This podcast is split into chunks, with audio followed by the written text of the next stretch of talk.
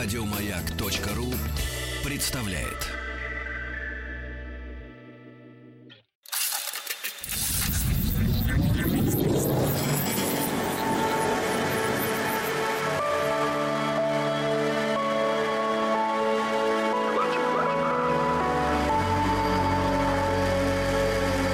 Стаховский лайф на маяке. Это «Объект-22», я Евгений Стаховский. Новое путешествие, такая литературная наша география, очередная серия, продолжение этого большого проекта. И сегодня из предложения отправиться на Землю, которая по сию пору для многих выглядит очень далекой, хотя современными средствами добраться можно куда угодно. И вы понимаете, что я говорю, конечно, об Австралии, которая продолжает занимать умы человечества и выглядит э, каким-то таким отдельным совершенно континентом, собственно, и является отдельным континентом. Но я это словосочетание произношу, конечно, не там, в сугубо географическом смысле, а в смысле, если хотите, культурном. Потому что, с одной стороны, ну, понятно, серьезное британское влияние, с другой стороны, аборигены австралийские, в общем, тоже как-то всегда вызывали наш э, живой интерес. Ну, в общем, давайте отправимся в Австралию, посмотрим, что там э, в литературном смысле происходит. И вот эта далекость, которая, повторюсь, сегодня уже, в общем, наверное, не, не выглядит чем-то таким совершенно серьезным, э, заставляет порой думать, что австралийская культура вообще и литература в частности, она, конечно, существует, но совершенно никому не известно. Но, может быть, за пределами там, самой Австралии и какого-то там британского содружества. Собственно, что там дальше, совершенно непонятно. Хотя я э, убежден, что есть как минимум несколько имен, которые вам хорошо знакомы, ну или, во всяком случае, знакомы произведения, написанные этими людьми. И если называть какие-то такие три международных столпа, если хотите, австралийской литературы, то это, конечно, Патрик Уайт, это Томас Кеннелли и это Колин Маккалоу.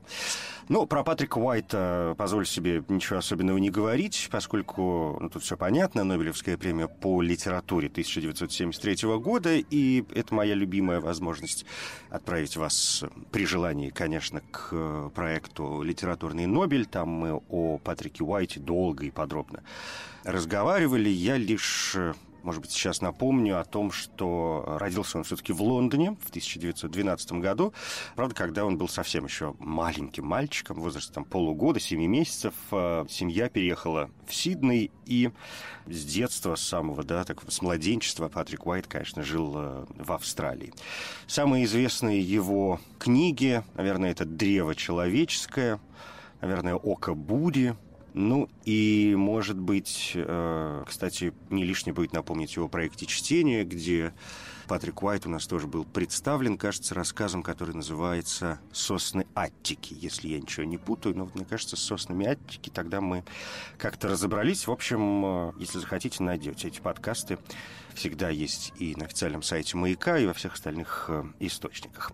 Что до Колин Маккалоу, она представляется гораздо более известным человеком, да, писателем, чем, например, тот же Патрик Уайт, хотя Уайт, э, наверное, один из самых блестящих романистов 20 века, и он действительно дико известен по всему миру.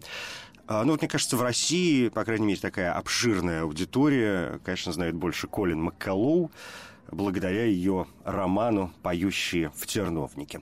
Колин Макалу, кстати, э, умерла совершенно недавно, в 2015 году, а родилась она в 1937 «Поющие в терновнике» книга 1977 года, и такая настоящая сага семейная. Я помню, там в возрасте лет 14, наверное, ее прочитала, как-то был очень увлечен э, этой историей, так что с удовольствием бы вам ее порекомендовал, если вдруг вы до нее еще не добрались. Но, правда, мне сложно как-то ее оценить.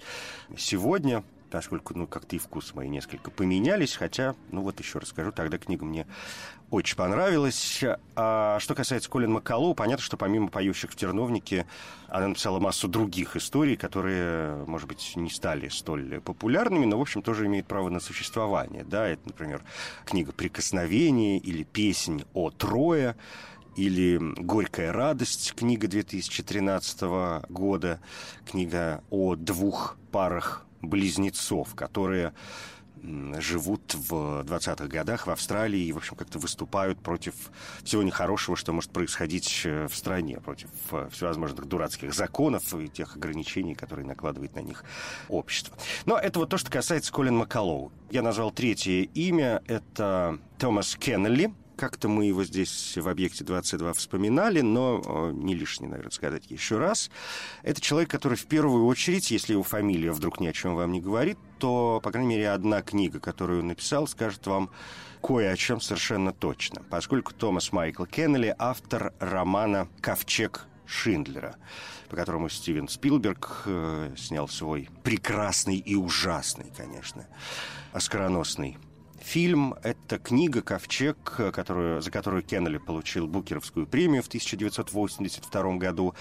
И Кеннелли вообще сегодня называют таким национальным достоянием Австралии, такой, знаете, говорим Австралия, подразумеваем Кеннелли, да, и наоборот, говорим Кеннелли, подразумеваем Австралия. Он еще жив, он родился в 1935 году, ну, то есть ему сейчас, сколько, 80 два, получается, года. 7 октября у него день рождения, так что впереди большой его праздник 83-летия, который, как всегда, в стране будет эм, широко отмечаться. И понятно, что помимо ковчега Шиндлера, вот эта история знаменитая, когда Кеннелли познакомился с Полдеком Фефербергом, одним из, собственно, людей из этого списка Шиндлера, человек, который пережил Холокост, они встретились в 1980 году в э, небольшом магазинчике, и э, Пфефферберг, узнав, что э, перед ним писатель, решил поделиться с ними поделиться с ним материалами, вот этими историями об Оскаре Шиндлере и в том числе показал ему, собственно, список да, с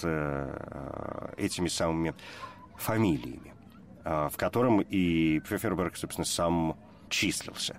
Ну и как-то пошло и поехало. В итоге появился блестящий роман, по которому был снят блестящий фильм. И, конечно, трагическая, жестокая, а, но очень важная история, которая ну, должна нас, во всяком случае, должна, а там уж как пойдет нас чему-то научить и рассказывать бесконечно нам о том, о вещах, которые не должны повторяться. Но вот за этот блестящий роман мы должны как-то поблагодарить прекрасного австралийского романиста, драматурга и эссеиста Томаса Кеннелли, чье имя, я надеюсь, если вдруг, ну вдруг вы не слышали до этого момента, надеюсь, что это имя вы теперь запомните.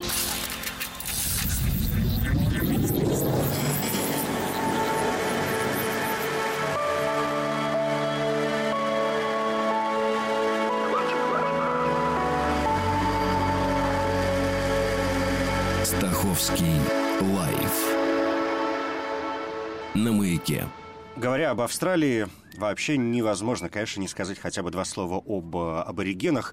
Кажется, австралийские аборигены самые знаменитые аборигены э, в мире, так или иначе. Ну и, конечно, говоря о культуре и о литературе, э, Австралии глупо было бы не попытаться понять, что в этом смысле происходило с коренными народами, и, конечно, там кое-что происходило, но, правда, процесс этот шел не слишком активно и усугублялся тем, что у коренных австралийцев не было своей системы письма.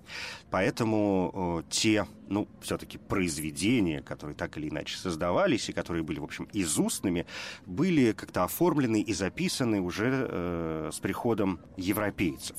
Все это стало происходить, так уже, знаете, совсем серьезно в XIX веке, а если мы говорим о австралийской литературе коренных народов, то там масса жанров, в общем, все наши почти любимые жанры, ну вот, наверное, романов разве что, таких больших, серьезных э, нет, ну, по крайней мере, не было а, там еще в XIX веке, хотя сказки, рассказы, пьесы, поэзия, конечно, эссе присутствуют, и э, здесь есть свои очень важные имена. В первую очередь это Джеймс и Дэвид Юнайпон, отец и сын.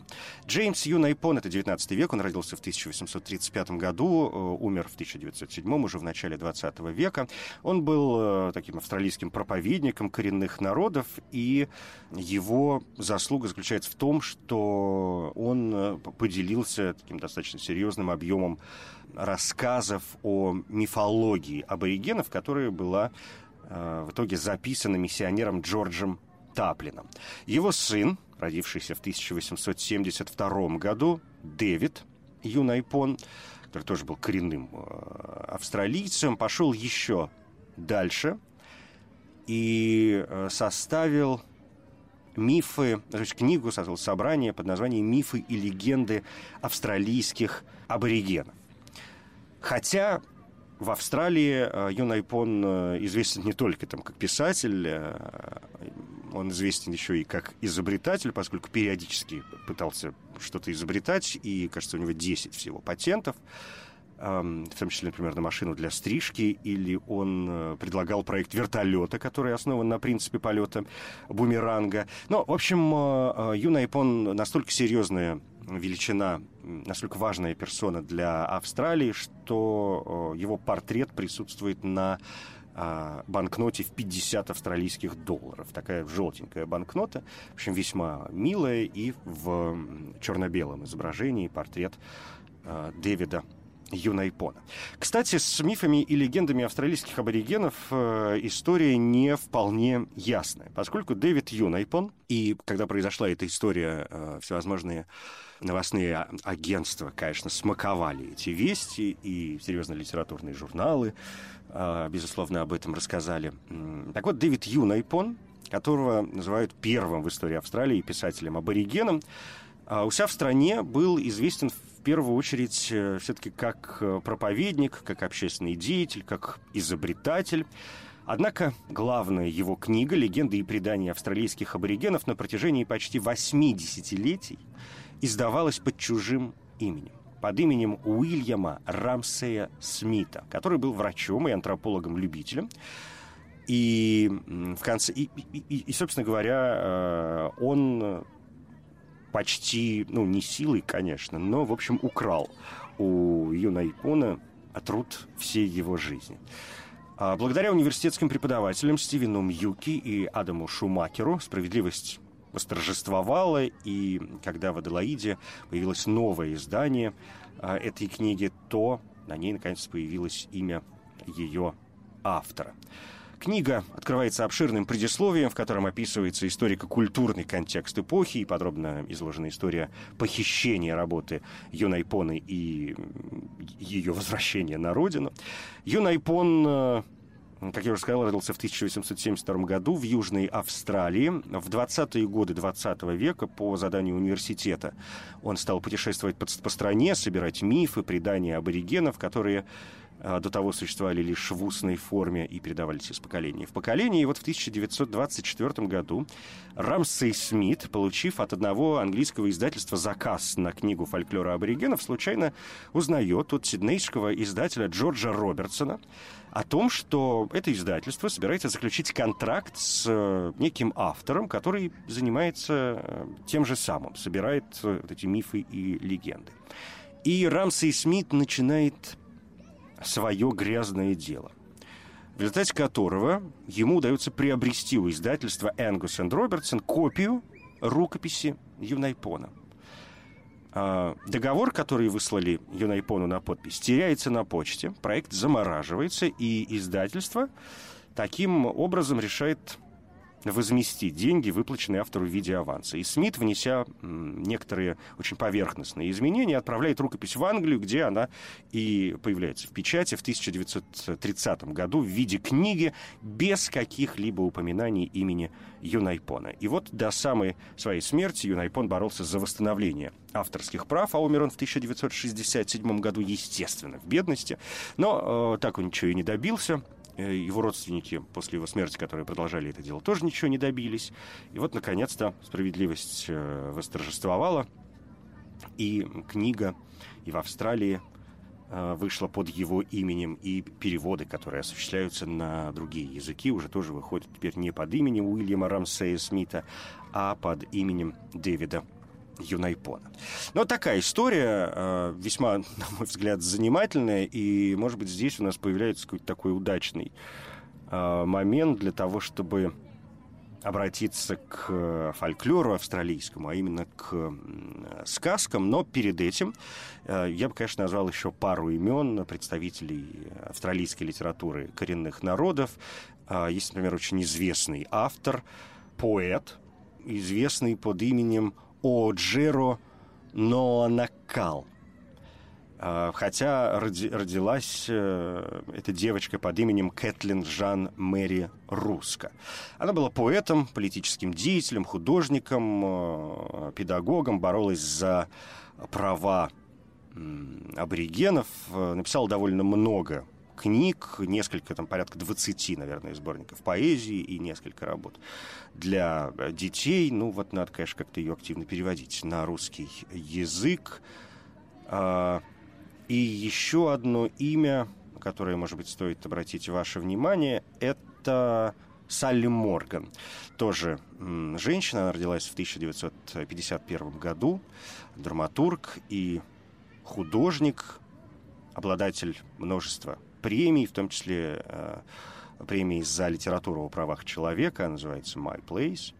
Ой, господи, что же я говорю? Не, не премия называется «My Place», книга э, называется «My Place», «Мое место». Э, за вот эту книгу Салли Морган получила эту престижную премию еще в 1987 году. Собственно говоря, тогда книга и была опубликована. Ну и у нее также множество детских произведений, «Маленькие свиньи», «Поторопись, Оскар», «Проблема с домашними животными», ну и так далее. В общем, э, порядка десяти, наверное, книг. А, это вот то, что касается имен, которые мне хотелось бы произнести. Ну, а теперь к сказкам. В Австралии с этим делом, как сами понимаете, все в порядке, и, может быть, ну, что бы, что бы. Ну, давайте, допустим, сказочка, которая называется «Как у кенгуру появилась на животе сумка». Понятно, что ученые нам давно кое-что рассказали по этому поводу, но у австралийцев есть своя версия.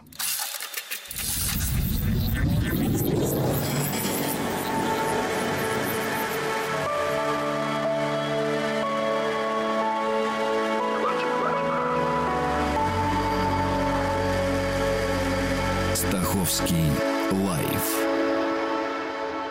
на маяке. Жила на свете мама кенгуру, и был у нее шустрый сын-кенгуренок. Стоило матери отвернуться, пощипать травы, как малыш убегал, и ей приходилось долго искать его.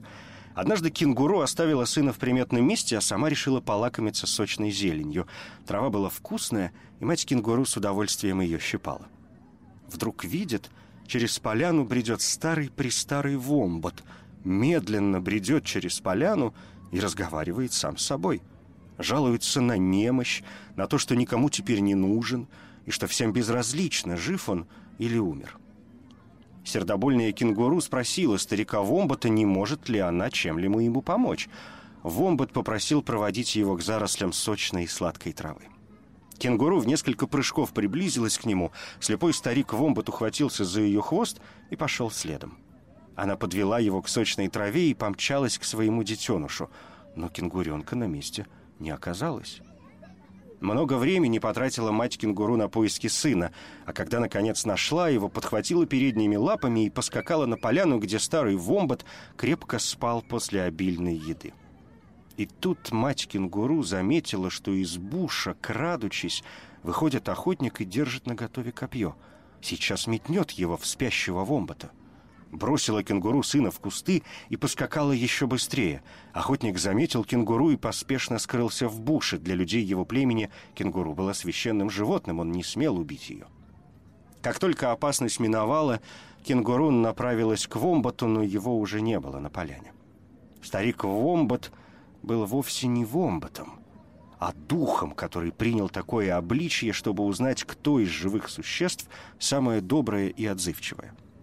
Дух был добрый и подумал, что не худо бы отблагодарить мать кенгуру за то, что она пыталась спасти его от смерти, когда охотник намеревался метнуть в него копье, ведь она рисковала жизнью. И тут добрый дух увидел сумку, которая лежала неподалеку. Духи травы умело сплели ее.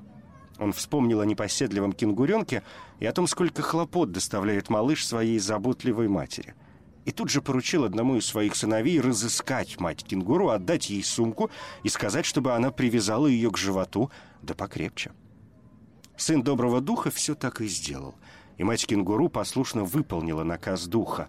Она привязала сумку лианы и в тот же миг почувствовала, как сумка приросла к животу, стала частью ее тела и покрылась снаружи и изнутри шерстью. Мать кенгуру поняла, какой ценный подарок она получила от доброго духа, и тут же начала обучать своего детеныша пользоваться новой уютной колыбелью, спать и играть в покрытом мехом убежище. Когда кенгуренок подрос и окреп, он научился выпрыгивать из сумки и вскакивать в нее головой вперед, а мать делала сумку то больше, то меньше. Теперь детеныш всегда был вместе с матерью. А когда враги начинали преследовать кенгуру, она мчалась к бушу гигантскими прыжками, выхватывала передними лапами кенгуренка из сумки и бросала его в чищобу, подальше от себя. А сама мчалась дальше и уводила за собой преследователей, чтобы спасти малыша. О замечательном подарке доброго духа вскоре узнали родственники кенгуру, а потом и другие животные. Валаби, крысиные кенгуру, вомбаты, поссумы, каалы — и даже ехидны. Кенгуру упросила доброго духа дать животным сумки, в которых они могли бы выращивать и воспитывать своих детей. А он попросил духов травы соткать сумки для всех больших и малых родственников матери кенгуру, а потом и для других животных. С тех пор так и повелось. Когда родятся детеныши, животным женского пола их матери дарят сумки, из которых никто из них на австралийской земле обойтись уже не может.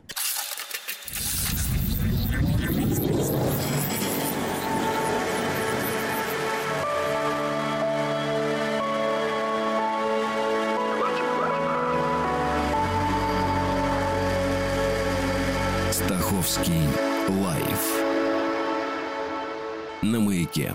Это «Объект-22», я Евгений Стаховский, литература Австралии сегодня крайне меня занимает. Ну вот я сказал несколько слов о литературе аборигенов. Понятно, что остальная часть австралийской литературы — это э, ну, литература, конечно, пришлая и, в первую очередь, отмеченная серьезным э, влиянием британцев, поскольку первые памятники литературные появляются только в конце XVIII века, и это памятники, которые, конечно, принадлежат англичанам. А, принадлежат британцам. И здесь, например, можно вспомнить о Уоткине, Тенче. Он был британским морским э, офицером, который, собственно говоря, и остался в истории, а, потому что опубликовал две книги, в которых рассказывается о его опыте в том самом знаменитом первом флоте, который э, прибыл в Австралию в конце XVIII века. Они вышли из Англии в мае 1800, 1787 Э, года и, в конце концов, доплыли до Австралии, где и основали колонии. Вот Воткин Тенч э, написал про это две книги. Э, надо сказать, конечно, крайне, крайне занимательные. А что до литературы уже 19 века и литературы художественной, то здесь на первый план почему-то, хотя, в общем, наверное, вполне понятно, почему, учитывая, что в Австралию очень долго отправляли каторжников, в общем, знаете, ну, ссылали, что называется, а, поэтому такая разбойничья и криминальная тема людям была близка, поэтому первые романы, а, появившиеся в Австралии в XIX веке, они носят такой явный эм, криминальный характер, и здесь появляется имя Генри Сейвери. Он родился в конце XVIII века, умер в 1842 году. Собственно говоря, был осужден и был перевезен э, сначала в Тасманию. В итоге вот эта ссылка сделала его, по большому счету, таким первым писателем Австралии. Он э, был известен, ну, мне, конечно, сейчас не очень хочется сдаваться в подробности его криминальной жизни, но э, он занимался финансовыми махинациями, и за что и был э, осужден. Ну и вот в конце концов написал несколько произведений, в том числе самую известную свою книгу, которая называется «Квинтус Сервинтон», рассказ, основанный на реальном происшествии. Эта книга вышла то ли в 1830, то ли в 1831 э, году, и авторство Сейвери было тайной, то есть публика не знала, кто автор этой книги. И, и это, в общем, неудивительно, учитывая о том, что книга эта довольно серьезно автобиографична и повествует о том, а, как некий человек живет э, такой полунищей жизнью в Лондоне, а потом совершает э, некоторое, не, некоторое количество преступлений и отправляется вот туда жить среди аборигенных э, народов Австралии.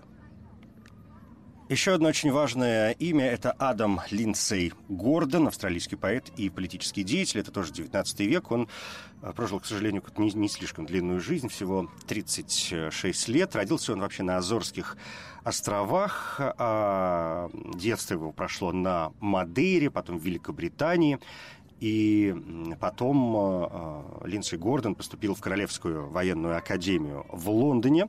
Там он подружился со своим однофамильцем Чарльзом Гордоном, который позже стал э, известным в Великобритании военачальником. Но э, Гордона отчислили из-за неуспеваемости, нарушения дисциплины, и его переводят в Челтонскую школу, где он продолжает учиться некоторое время, а, в конце концов, в 1853 году, когда Гордону было 20 лет, отец решает отправить его в Австралию, куда Адам и уезжает 7 августа 1853 года. А, там же он начинает писать, и в 1964 году пишет свою первую поэму. Через год, в 1965-м, становится депутатом парламента Южной Австралии, ну, правда, ненадолго, всего на год, и все это время он, конечно, не перестает э, писать э, стихи, что в итоге позволило ему стать и считаться сегодня одним из главных австралийских все-таки, да, несмотря на происхождение, австралийских все-таки поэтов. Умирает он рано по одной, в общем, довольно простой э, причине. В 1867 году у него родилась дочь, которая прожила всего 11 месяцев. Ребенок умер, и у Гордона э, начались, среди прочего, еще финансовые затруднения, начались проблемы с здоровьем, в частности, со зрением. У него развивалась довольно серьезная близорукость, и это, в общем, как-то серьезно на него повлияло, и он начал впадать в депрессию.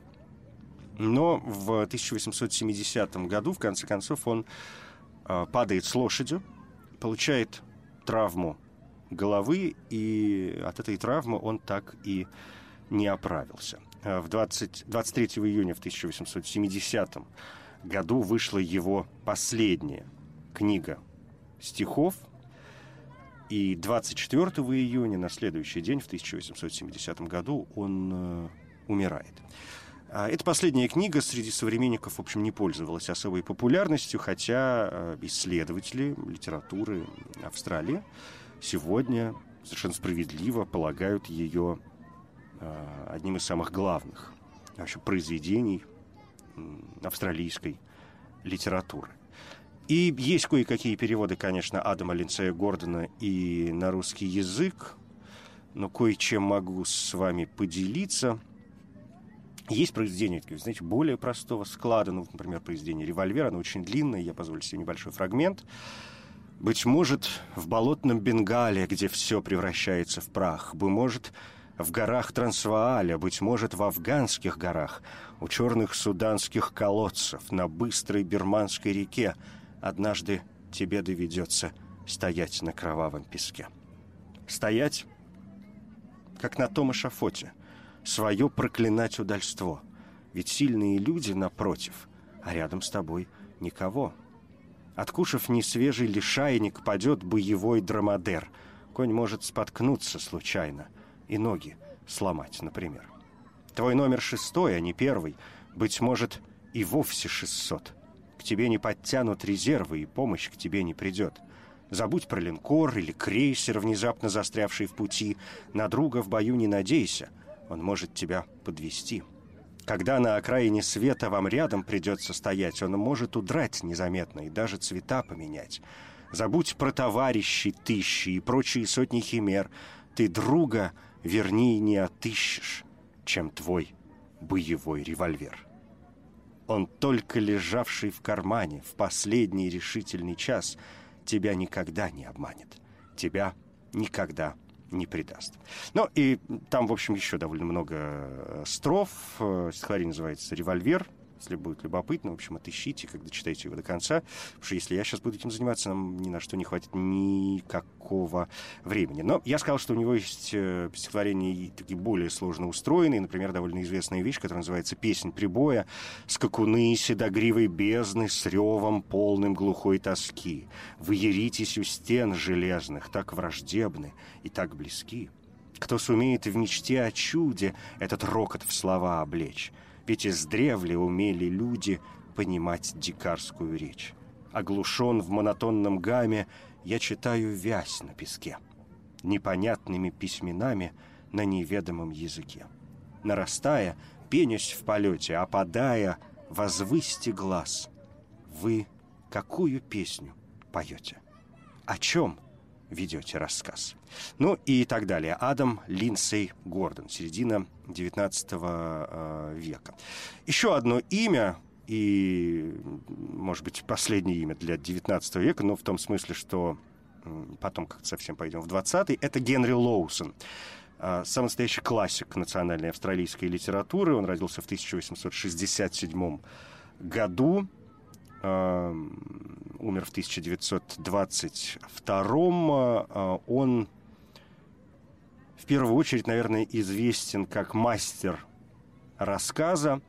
Первая книга рассказов в прозе и стихах появилась в 1894 году, затем был поэтический сборник «В дни, когда мир был широк», потом была книга рассказов «Пока кипит котелок», «По дорогам и за изгородями», э, сборник стихов и рассказов «Дети Буш». Вообще крайне увлекательный, конечно, автор, издавший в итоге э, несколько книг, и сегодня, словно тоже одно из главных имен австралийской литературы, Генри Лоусон. Есть переводы и на русский язык, довольно интересные прелести фермерской жизни, или там «Черный Джо», или «Полите Герани». Но, в общем, есть некоторое количество произведений, которые можно довольно легко и в интернете в том числе э, отыскать. Так что вот тоже уж, пожалуйста, будьте любезны.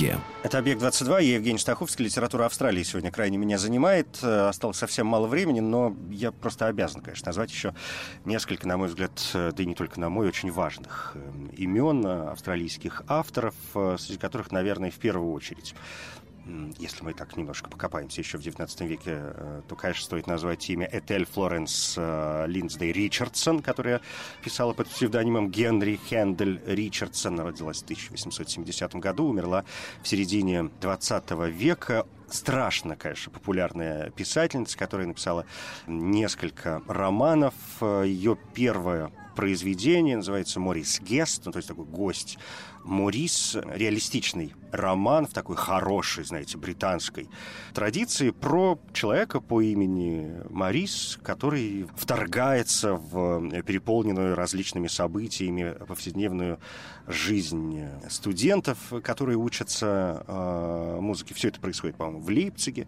действие. Ну и, конечно, там любовь, страсть, какие-то эротические моменты, которые публика, конечно, моментально раскусила. В общем, крайне увлекательная штука. А второе произведение тоже вышло очень удачно. В 1910 году появился э, роман «Похищение мудрости».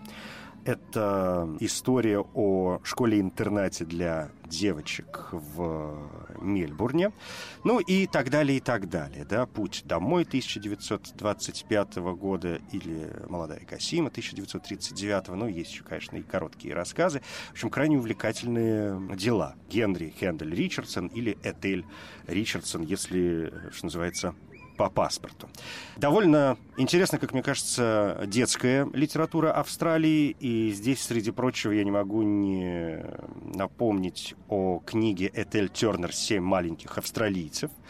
Это совершенно блестящее произведение, написанное в конце XIX века, в 1894 году эта книга была издана, и сегодня она известна, конечно, по всему миру, ее на какие только языки не переводили, и спустя сто лет после выхода, в 1994 году, книга «Семь маленьких австралийцев» была признана единственной книгой австралийского автора, которая постоянно печаталась на протяжении ста лет без вообще каких бы то ни было э, перерывов. «Семь маленьких австралийцев» — это книга о семье, о семействе Вулкот — где, собственно, присутствует семь детей. Старшая девочка Маргарет, ей 16 лет, и самый младший ребенок, которого зовут Генерал, э, он вот самый, что называется, малютка. Все остальные где-то в этом промежутке. В общем, тоже крайне увлекательная история, это если говорить о детской литературе. Хотя, хотя э, есть, я не знаю, по-моему, на русский язык эта книга не переведена, хотя могу ошибаться.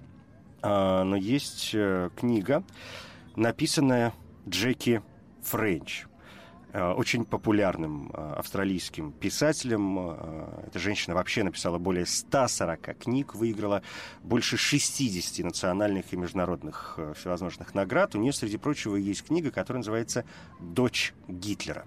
Эта книга вышла в 1999 году и на сегодняшний день одна из самых популярных детских книг в мире. А, если в двух словах, то, в общем, это история о том, если бы у Гитлера была дочь, что бы, в общем, с этим как-то происходило, да, каким-то, каким образом это бы э, повлияло, может быть, на ход э, истории. Ну вот, к сожалению, не помню, есть ли переводы на русский язык. Если нет, то это, конечно, тот момент, которым э, непременно нужно заняться.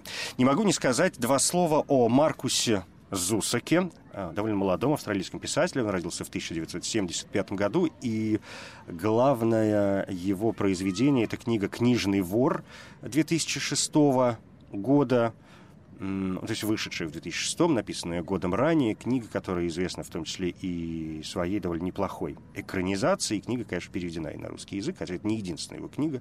Есть, например, роман «Я посланник», или «Когда собаки плачут». В общем, Маркус Зусак очень важное имя для э, современной австралийской литературы. Ну и, наверное, я, в общем, позволю себе сказать о Грегоре Дэвиде Роберте, австралийском э, писателе, который стал очень известен после своего романа «Шантарам», но вот этой огромной э, книжки, которая, в общем, получила довольно, широкую, э, довольно широкое распространение и большую популярность, я, честно говоря, не в восторге от этого произведения.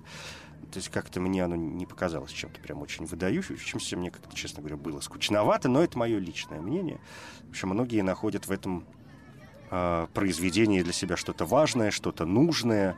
Опять же, поскольку книга э, автобиографична, и Робертс э, начинает ее писать, когда пребывает в австралийской тюрьме, и рукопись дважды уничтожалась тюремными надзирателями, но вот в конце концов получилось то, что получилось, и Шантарам, что означает «мирный человек», появляется на свет, и даже, даже, даже получает и продолжение в виде романа «Тень горы, которая вышла уже и а, на русском языке, разумеется. Так что вот с, э, на Роберте, пожалуй, сегодня и закончим. Уж не знаю, как вы к нему относитесь. Относиться к нему можно как угодно. Я бы, конечно, лучше вас отправил к Аллану Маршалу. А, у него, например, есть прекрасная книга «Я умею прыгать через лужи». Вообще у него автобиографическая трилогия, которая рассказывает о судьбе мальчика-инвалида, совершенно блестящая. И э, в проекте чтения как-то к Аллану Маршалу, я помню, тоже мы обращались. Ну да ладно, все, пожалуй, с литературой э, Австралии на сегодня. По крайней мере, завтра продолжим с чем-нибудь другим. Это «Объект-22». Я Евгений Стаховский. Спасибо.